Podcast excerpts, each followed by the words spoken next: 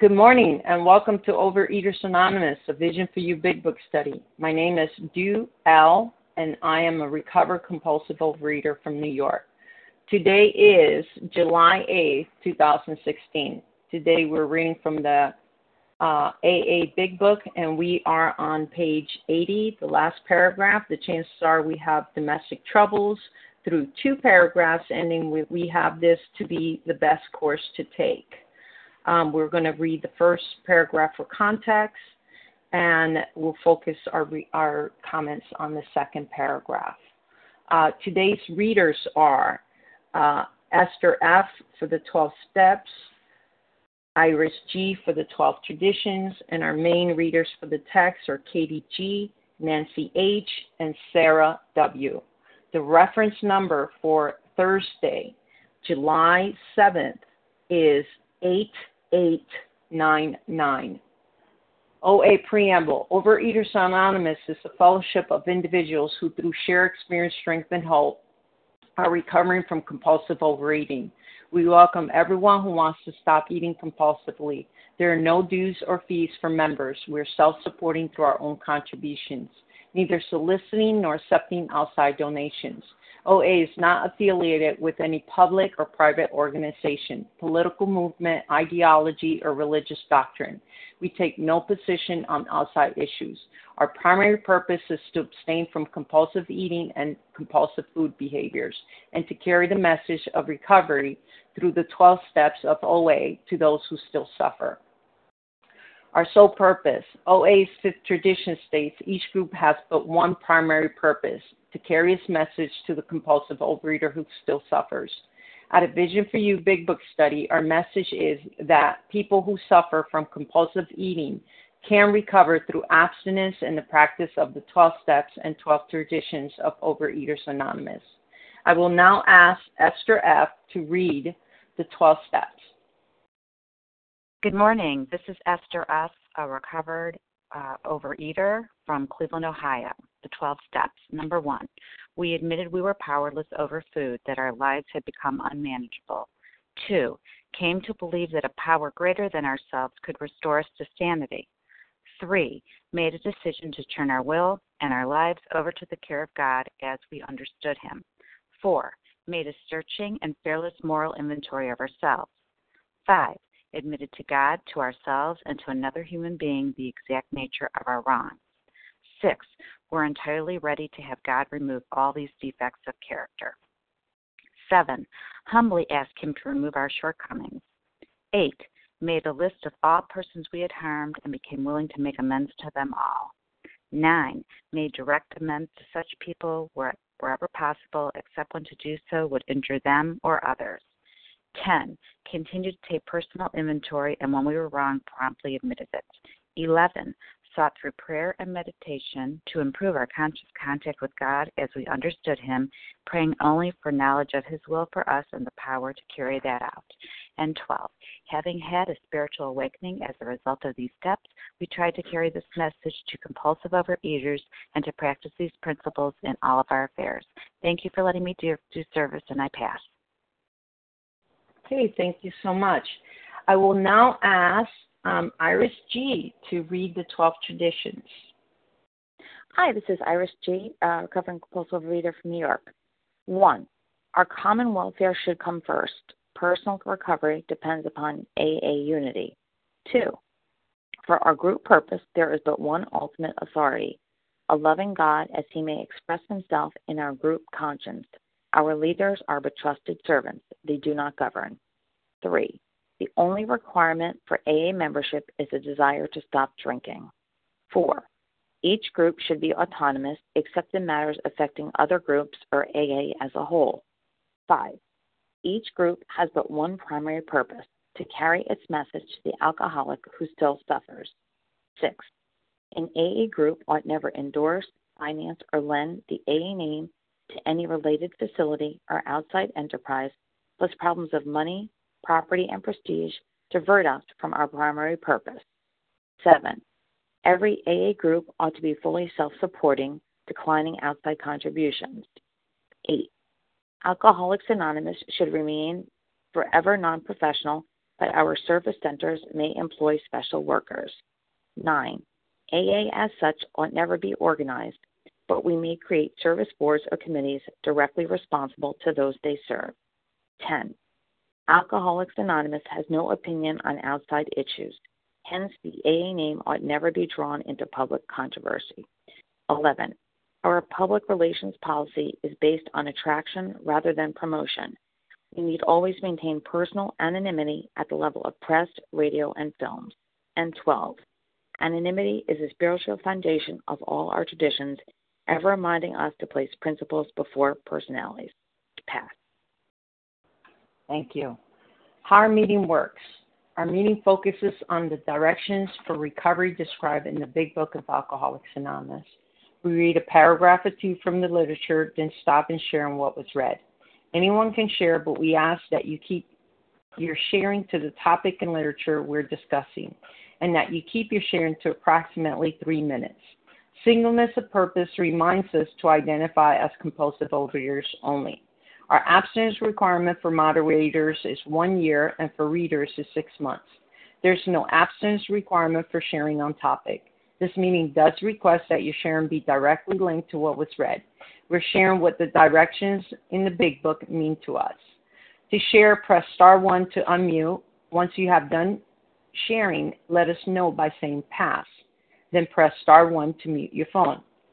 In order to have a quiet meeting, everyone's phone except the speakers should be muted.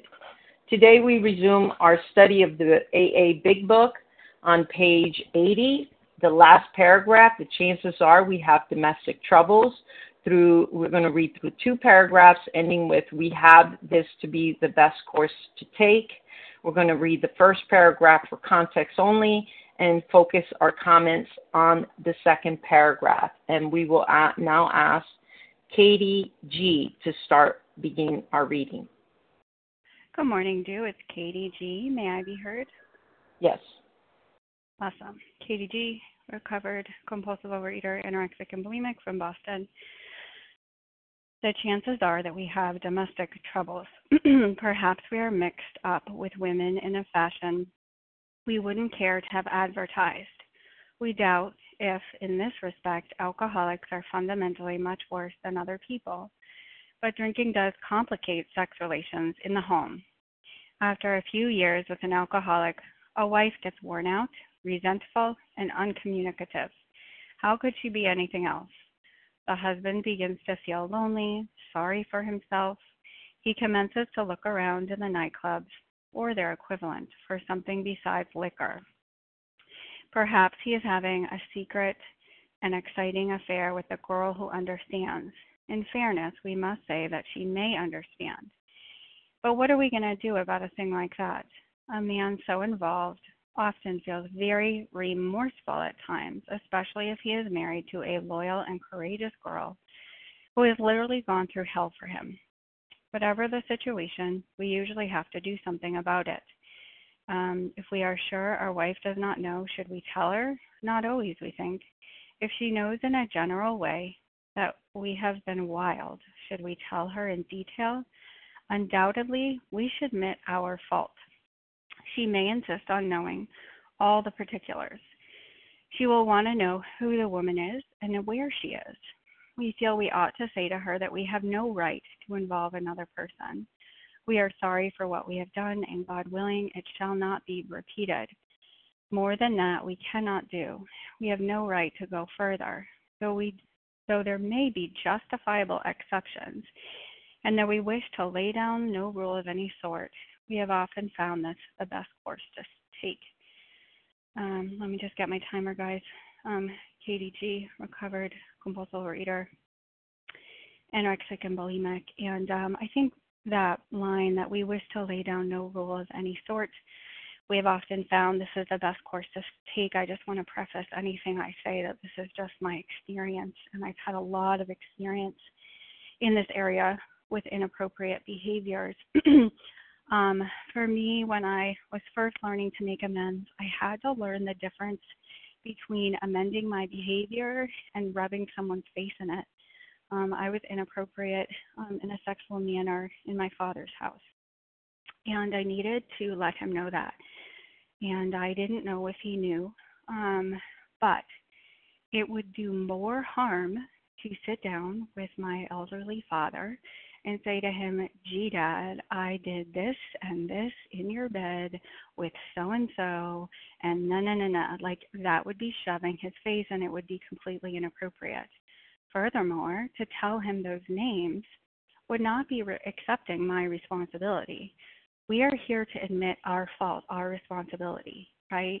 And so the wording that I chose with my father was I was inappropriate in your house. I was disrespectful of your home.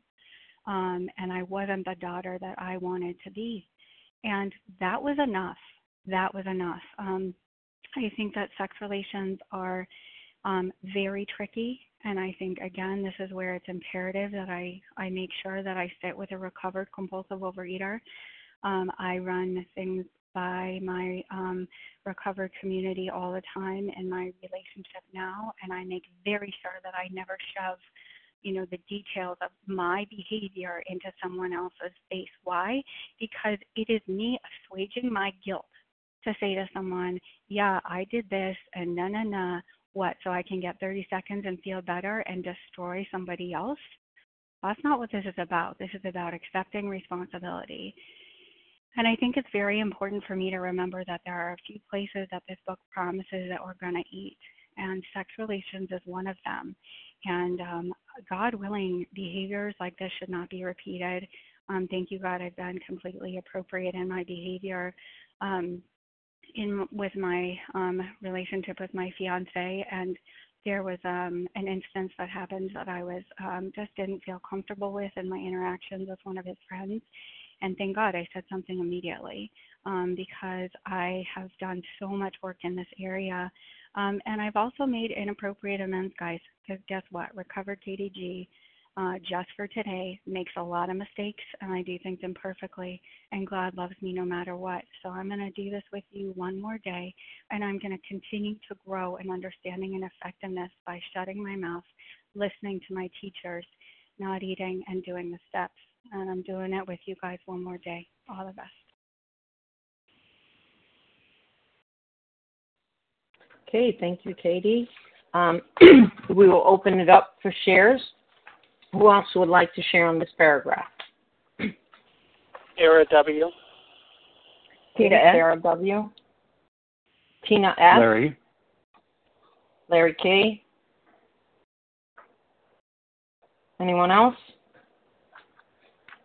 Okay, we'll start off with Sarah W., Tina S., and Larry K. Sarah, you're up. Uh, good morning, Do. Thank you for your service. This is Sarah W., grateful, recovered, compulsive overeater. Um, you know, so, you know, we've done a lot of work. You know, I've done a lot of work by now, and I have a relationship with a higher power. Um, I'm starting to feel like, you know, I realize my own faults and I have to be very cautious. You know, we're talking about the ninth step, which says, "May direct amends to such people wherever possible, except when to do so would injure them or others." And um, the principle behind this step is justice. And so, you know, hopefully I have some sense of being a little bit more right sized, knowing my fault and seeing them not in a remorseful way, um, although I have felt that at times, but seeing them as a fact finding um, and that I utilized my defects of character to survive. And in the 12 and 12, um, it reminds me that um, while we on page 84 it says while we may be quite willing to reveal the very worst we must be sure to remember that we cannot buy our own peace of mind at the expense of others. And, um, you know, I too, um, you know, I've been married more than once, and uh, while I was in program, I was uh, unfaithful to my husband at the time. And, um, you know, really, for me, a lot of times, and as was stated before, um, we really need to do this with a with a sponsor and talk about it with other people before we do it because it really can be hurtful to other people, and that's our aim is not to hurt other people, uh, no matter who they are. And the thought that comes into my mind is I have to be on the beam. You know, I have to be able to um, have the principles of the program in in my mind and go into it with with God's grace. And um, when I do that, um, then what I'm doing is I'm clearing away the wreckage. Uh, if I don't do it that way, I'm creating more, and I'll have more work to do. Uh, but I think it's about motive. You know, am I doing it to just have my own peace, or am I doing it because it's the right thing to do? And um, I need to do it very carefully and be thoughtful, uh, and and try to do it in the spirit of uh, of love and compassion and, and being considerate to others. And with that, I pass. Thank you. Okay, thank you very much, Sarah. We're going to move on to Tina S. Thanks, dude. Tina S. Compulsive eater, anorexic in Florida. Heard some really great stuff already. Uh, you know, I too uh, am real grateful to have some guidance and, some, and uh, a good sponsor to counsel with before the ninth step because certainly, you know, uh, initially on my first ninth step, there was a lot of harm that I could have caused, and I was able to speak with someone and not to cause that harm and and over the years, you know, I have had an opportunity to go and remake some amends here and in a different fashion, and that too, you know, I think you know God presents the opportunity. That's what I was told, and that's my experience. And you know, I I, I really relate to a lot of this. I caused a lot of harm, and I did a lot of things that I'm not really proud of. But the good news is today, you know, I'm in a relationship that I've been in for 14 years and I don't exhibit this behavior. And that's a miracle because that was a fear of mine that I would continue to be this person, that I would continue to look someplace else for love and uh cause a lot of harm in the process. And um you know that and I don't have to do that today. And and what a miracle and what a relief. You know uh I I am um trusting and relying on the power greater than myself. So I don't have to have somebody save me. You know that's always been that was my idea, you know, and um and today that's just not the case. And and you know and and you know I too have done some bad amends and had to go back and and take care of that. But you know the good news is today that I am not that same person because of the process because of the transformation. And and I'm very very grateful and I'm glad you're all here. Thanks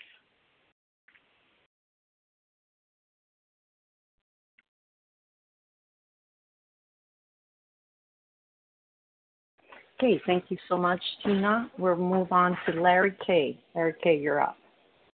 Thanks, Stu. Larry K., uh, recovered compulsive reader. Thanks for your service. You know, I uh, I didn't have any affairs during my marriages, uh, but I certainly had a, a affairs with other with other. You know, I, I, I there was dishonesty. Okay, with food, with lots of other. I, I led a pretty secretive life um, you know, it says after a few years with an excuse me with an alcoholic, a spouse gets worn out, resentful, and uncommunicative. Well, there, there's certainly no doubt about that. Um, you see, you know, since all action is born in thought, my my thinking and my behaviors at that time would have worn out the most resilient, uh, understanding saint of a human being.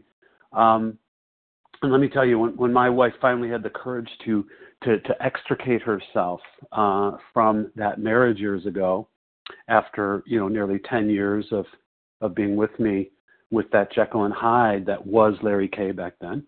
Um, that that was perhaps the best decision she could have made, really and truly. And you know, by the grace of a, a merciful God, um, I was to change. I didn't know it then, although that you know that was to come by the, the gift of this program years later. But here's the thing: you see, I I eventually made proper amends to to my ex-wife. And it wasn't simply about unburdening myself at her expense. You know, my my primary objective in making a nine-step amends is to take responsibility, you know, sincerely cleaning up my side of the street. And so wherever possible, I make restitution for harms done. And, and, and I'm going to zealously strive to repair the injuries that I've authored you know, I, I was the author of those through my self centered actions. And, and God has blessed me, you know, thousands of times over by facing my fear of rejection and proceeding with this step. It's powerful stuff. You know, we trust in the process, and then in hindsight, we can see that, you know, how God was doing for us or has done for us what we couldn't do for ourselves. So I, I, um, I made those amends. You know, I couldn't even remember a lot of the different things that I did, but I remembered the big things. And but I was judicious in doing this. You know, it wasn't to recreate harms by going over, but it was to, like Katie was sharing. You know, I, I could get the help of someone, and um, and, and I could share this in a way that says, look, you know, I did a lot of things.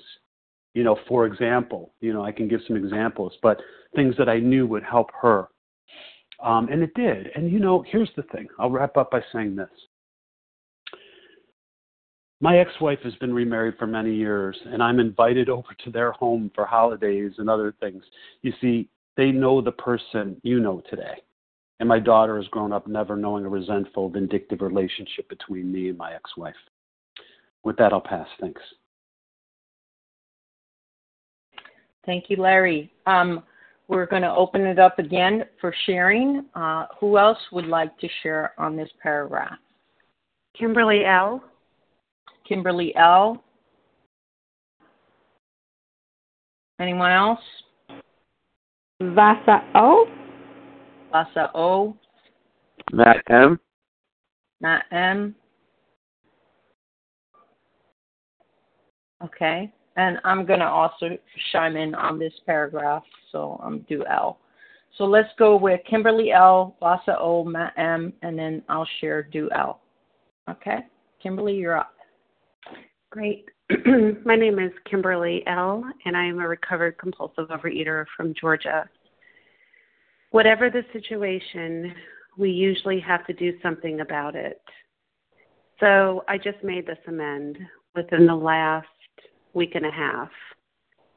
I made an amend to my husband with the guide of my sponsor, of whom I could not do this without.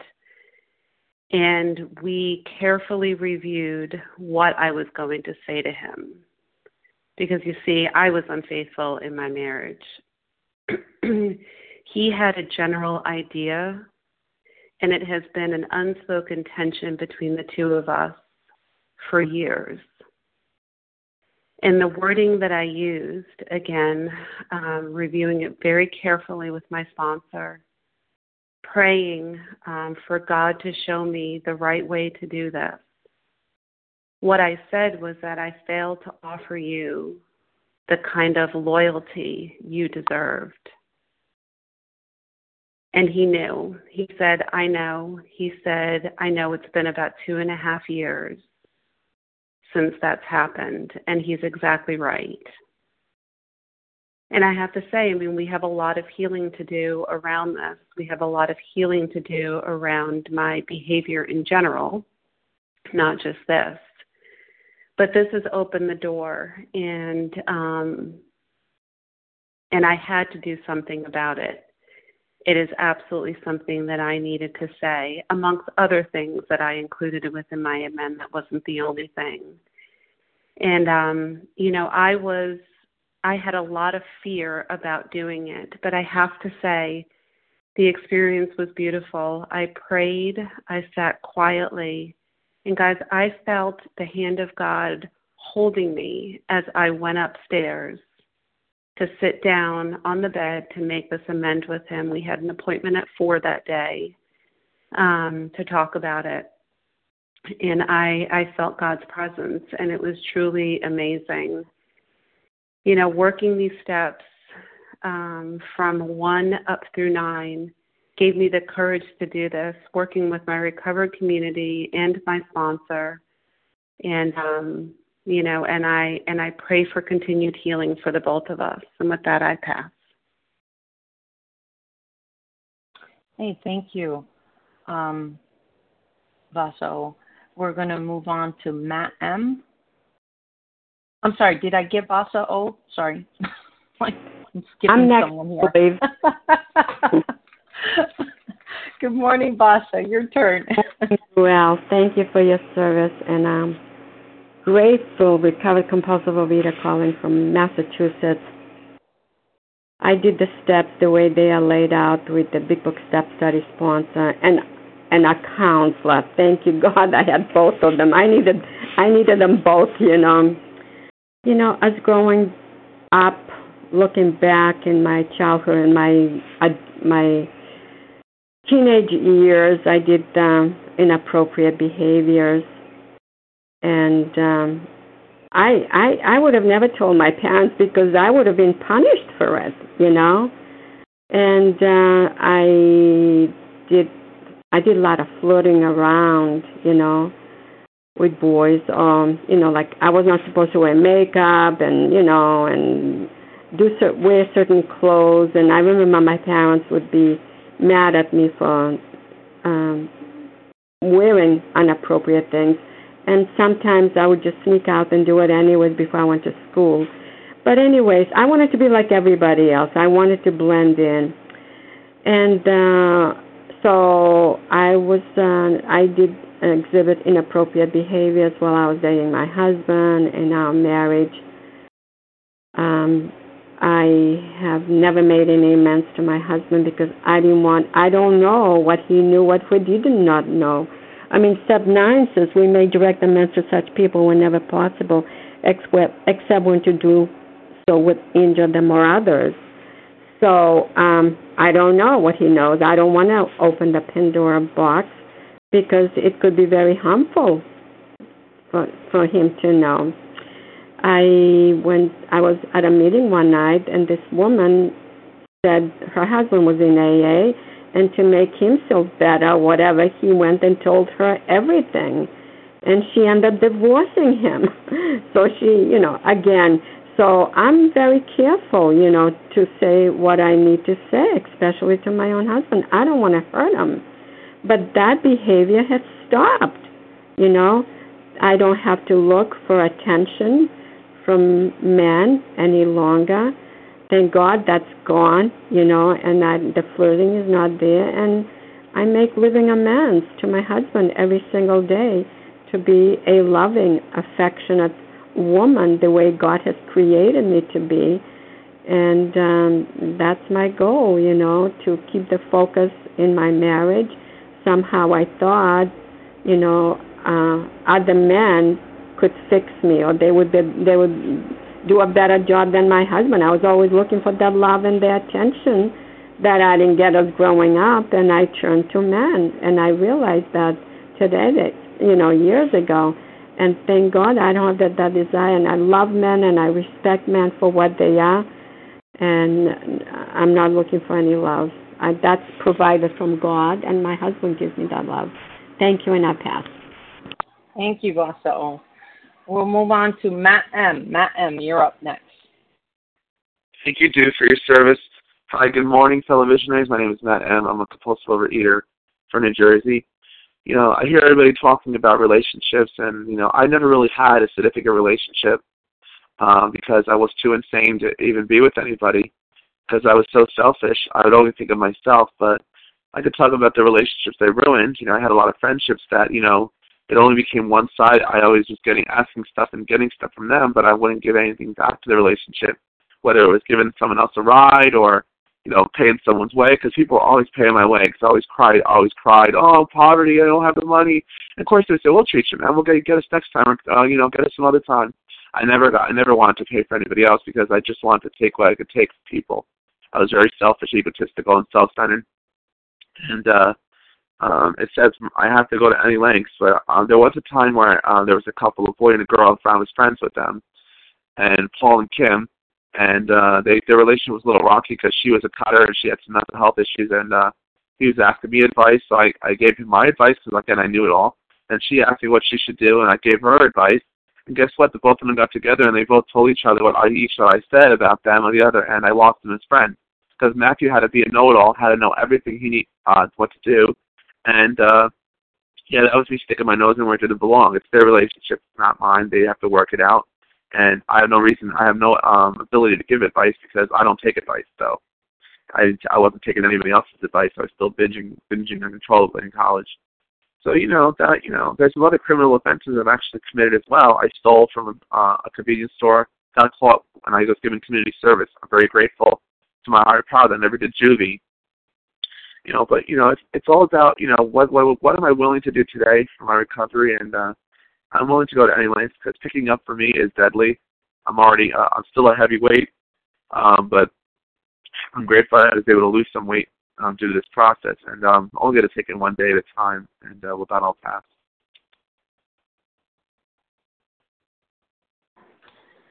Thank you, Matt. Um, uh, this is, I'm going to chime in. This is Du L, uh, recovered compulsive overeater from New York, and um, grateful to be here doing service.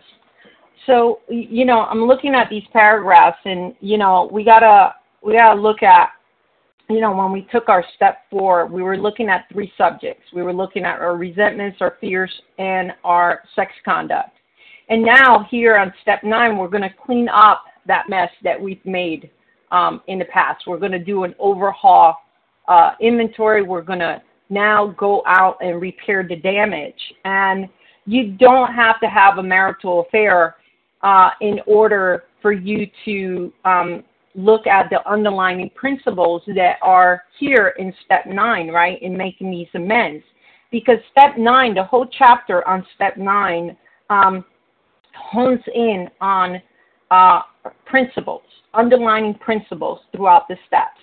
And you know, and one of the things when I went through this with my sponsors, she gave me five points or five principles that stand out in the whole chapter. And that was when I'm making a proper amends, I'm going to look at five things the specific offending behavior, what I did to the person, acknowledgement of the hurt. You know, I have to acknowledge that I hurt the person um, and say sorry for that. Uh, three, the assumption of responsibility. What, what, what were my character defects that played into um, uh, doing the, the hurt?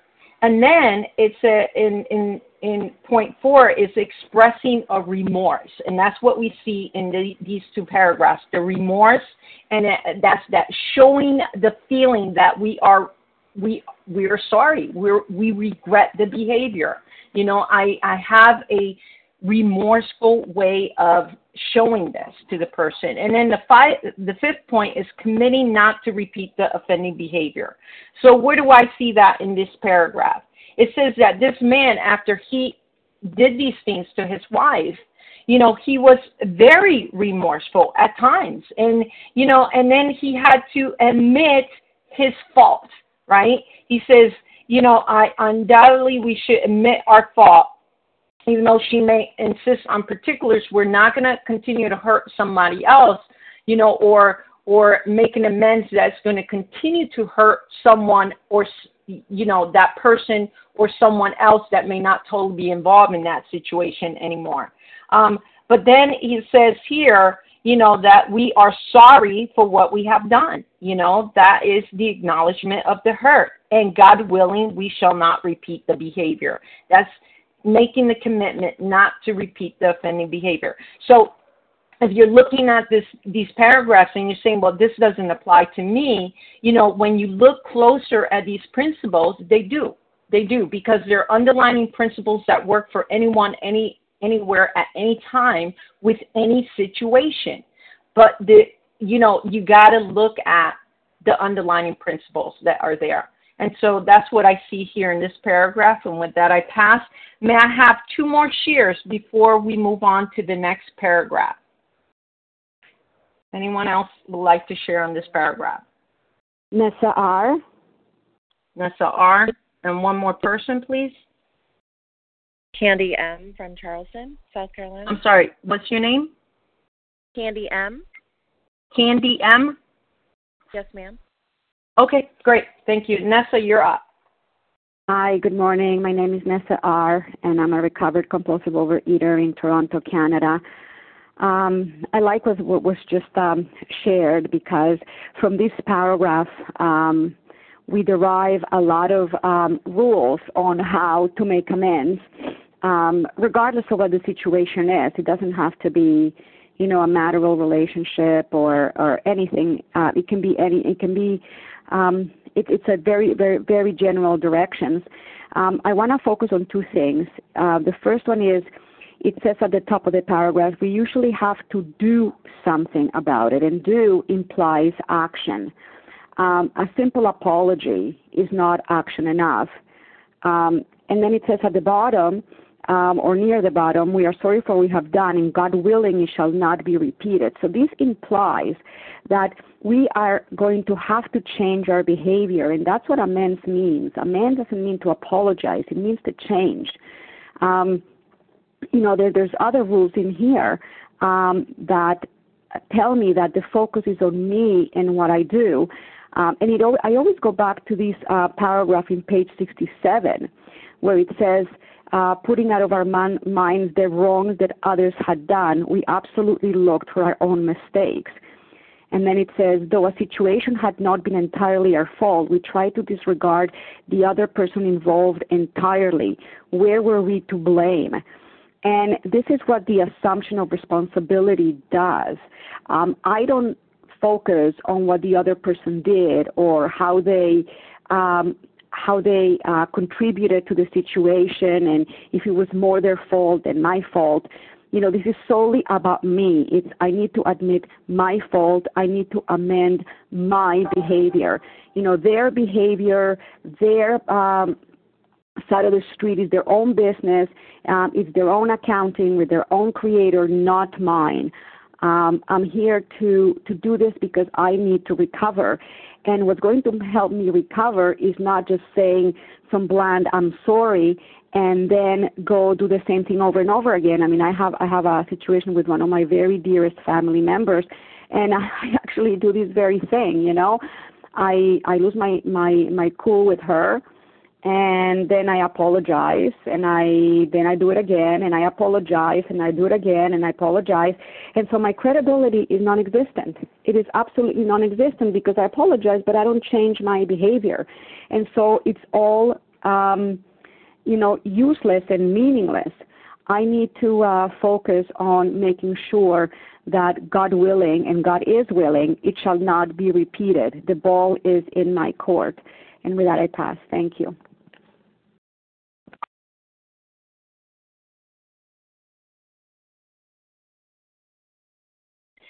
Okay, thank you very much, Nessa R. Candy M., you're next.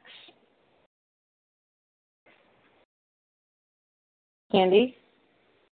Hi, this is Candy. Can you hear me? Yes. Go ahead. I'm South Carolina, compulsive overeater.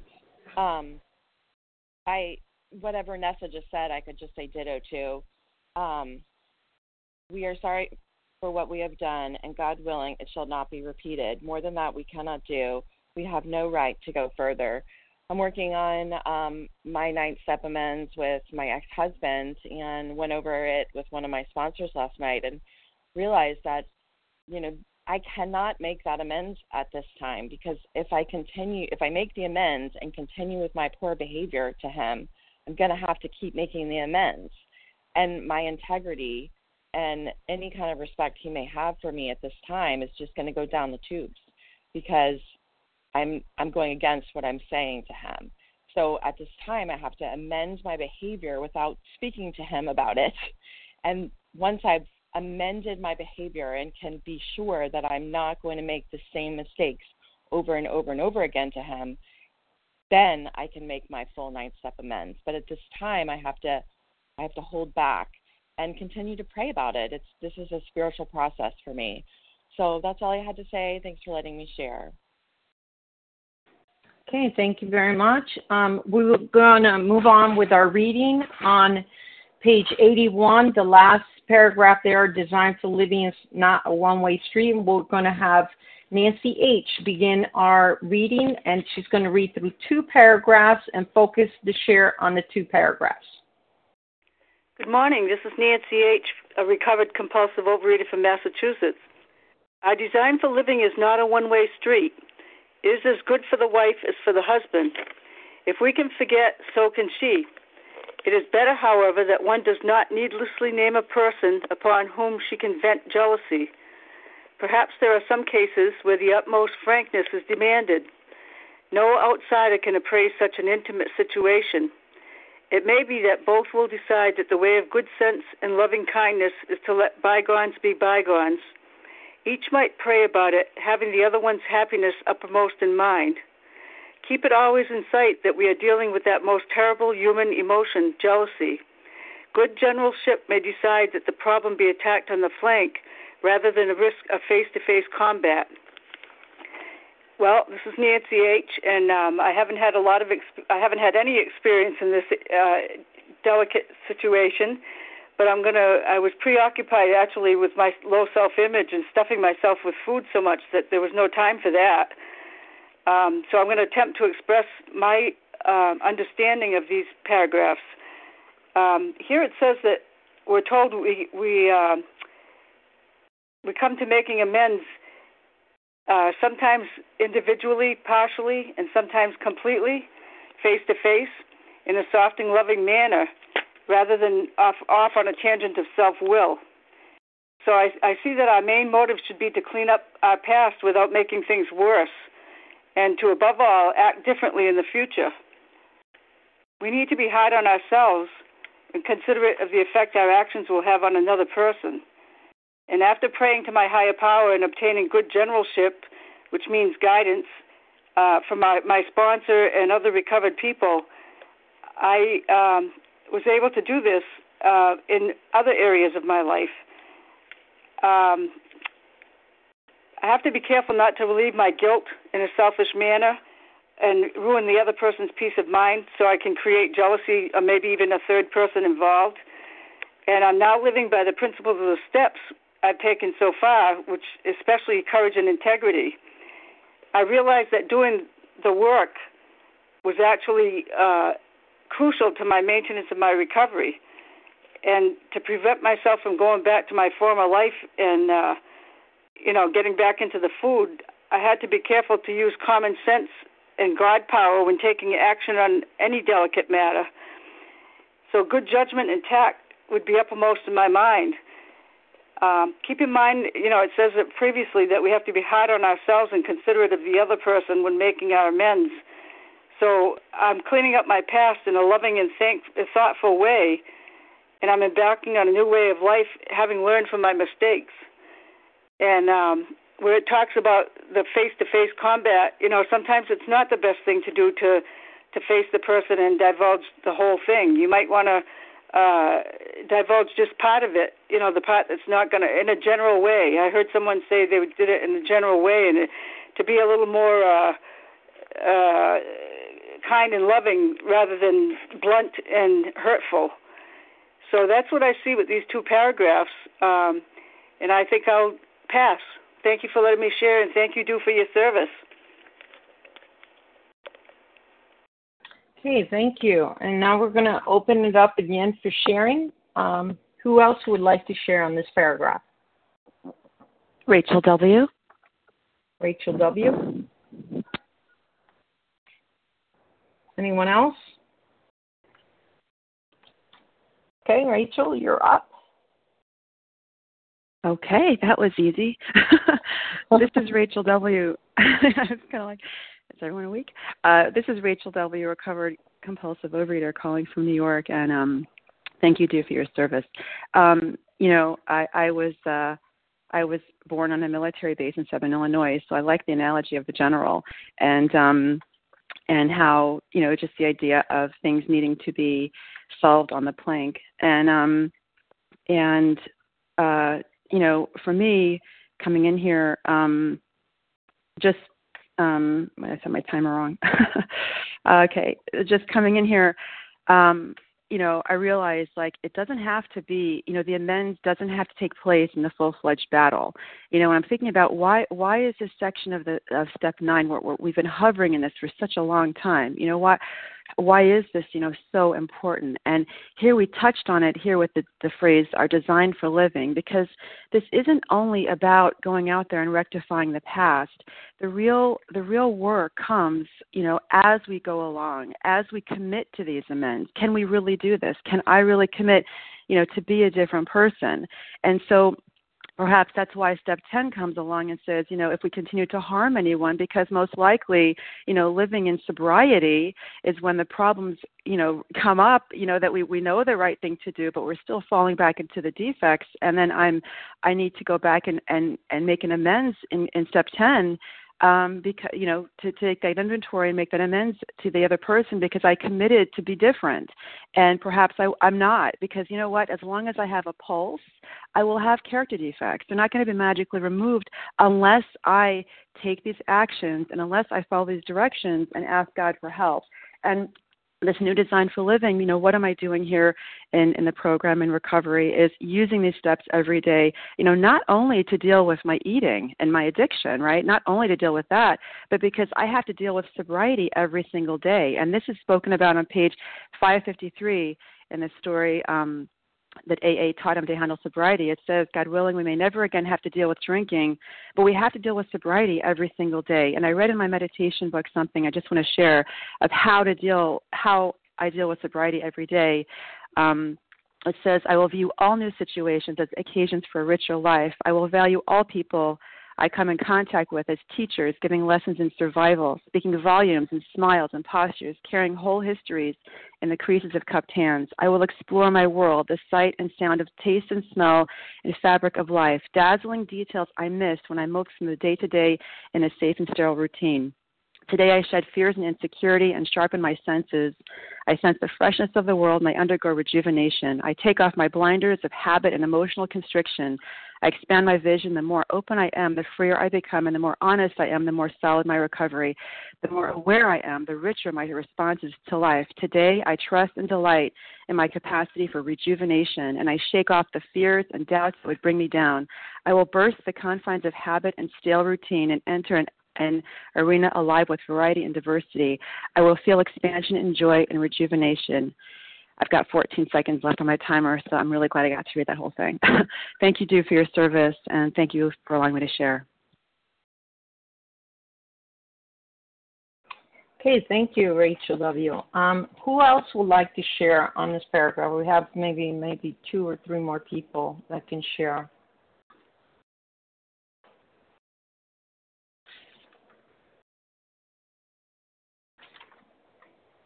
Okay, folks. Um, I guess I'll double dip on this one since there's no shares. Um, anyone else? Going once? Going twice?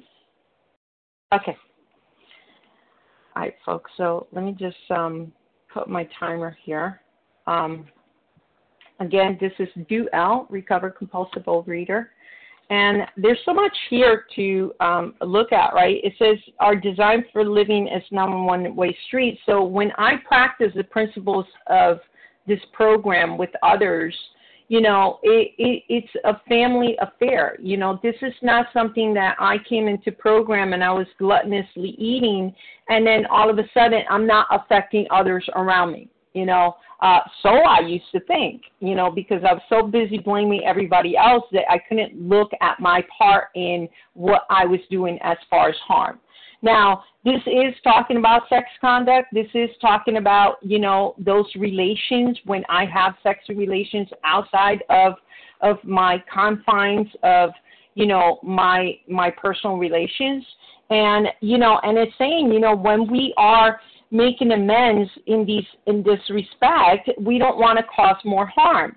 And how do we cause more harm when when we go out there and make these amends?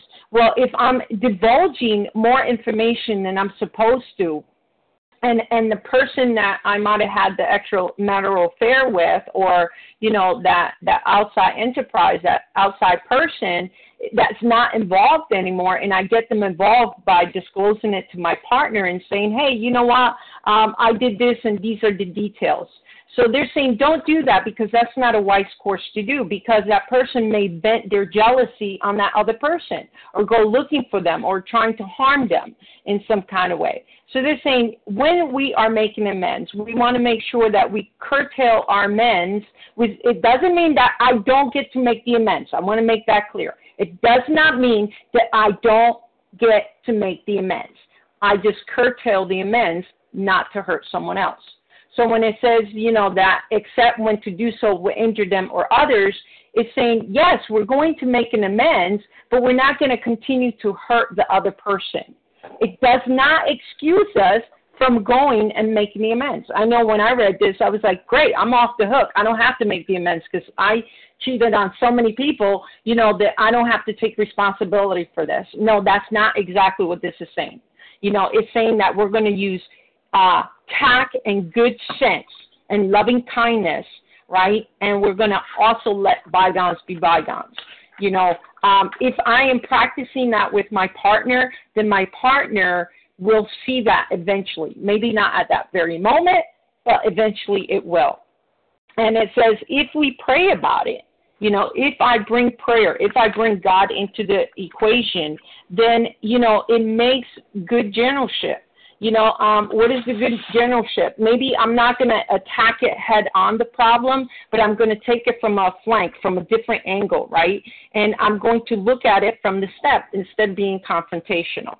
So this is what the steps are talking about, that we're not going to get into um face to face combat, but we're going to address it from the side of God. We're going to let God invite us in, give us the direction, give us the, the things that we need in order to make these amends.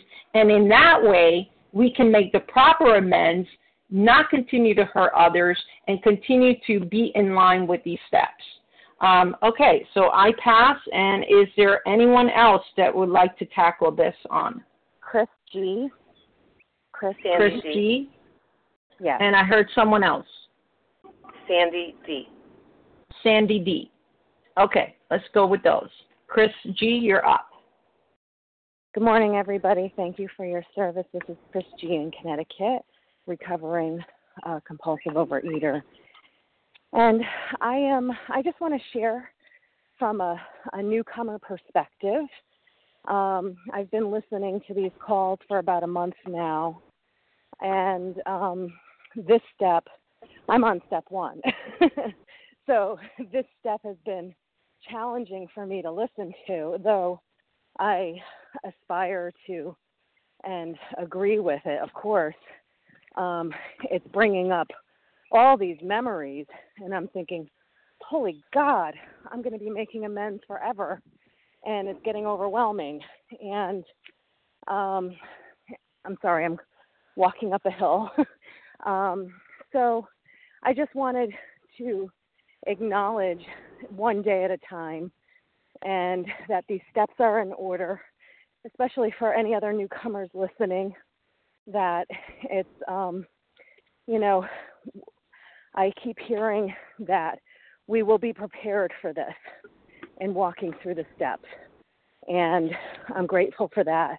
And just practicing my um, my peace of mind and my connection to God, and as I continue to listen to everyone sharing, that um, you know, one day at a time, I'm listening and I'm learning. Thanks, everybody, and I pass.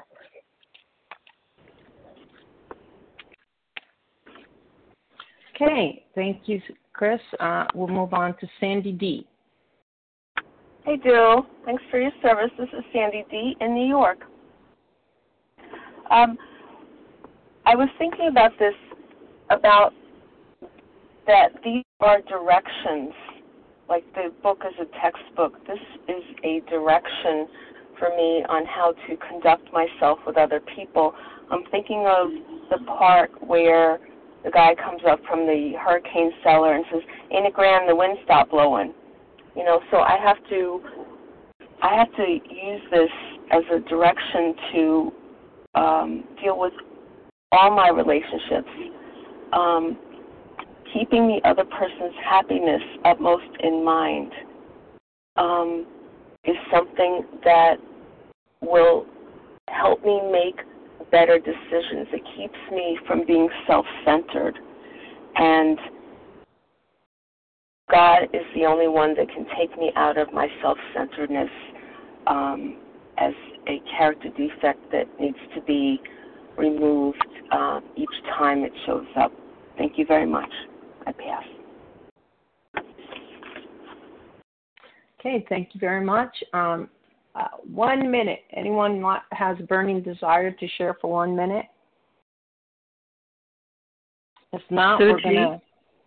Suji, one minute. Okay. I just want to uh, mention that intimacy is more than just sex. You can have an emotional affair. And I did have one.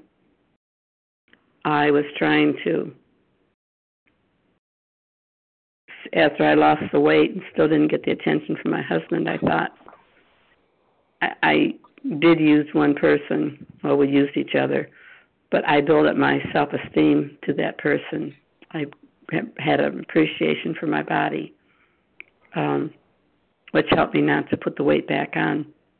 Although I did put a little bit back on, but it helped me not to put it back on.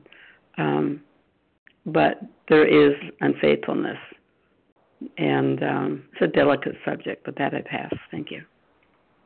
Okay, that brings us to the close of our meeting, and thank you to everyone who has shared. Um, thank you to Team Friday, and we're going to please join us for a second unrecorded hour of study immediately followed by closing. Um, and we will now close the reading from the Big Book on page 164, followed by the Serenity Prayer and I'm going to be asking Sarah W. to read a vision for you. Our book is meant to be suggestive only. Sarah W., grateful, recovered, compulsive overeater. Our book is meant to be suggestive only. We realize we know only a little. God will constantly disclose more to you and to us. Ask Him in your morning meditation what you can do each day for the man who is still sick. The answers will come if your own house is in order, but obviously you cannot transmit something you haven't got. See to it that your relationship with Him is right, and great events will come to pass for you and countless others. This is the great fact for us. Abandon yourself to God as you understand God. Admit your faults to Him and to your fellows. Clear away the wreckage of your past. Give freely of what you find, and join us. We shall be with you in the fellowship of the Spirit, and you will surely meet some of us as you trudge the road of happy destiny. May God bless you and keep you until then. Thank you. Okay, thank you again. And I will now ask everyone to press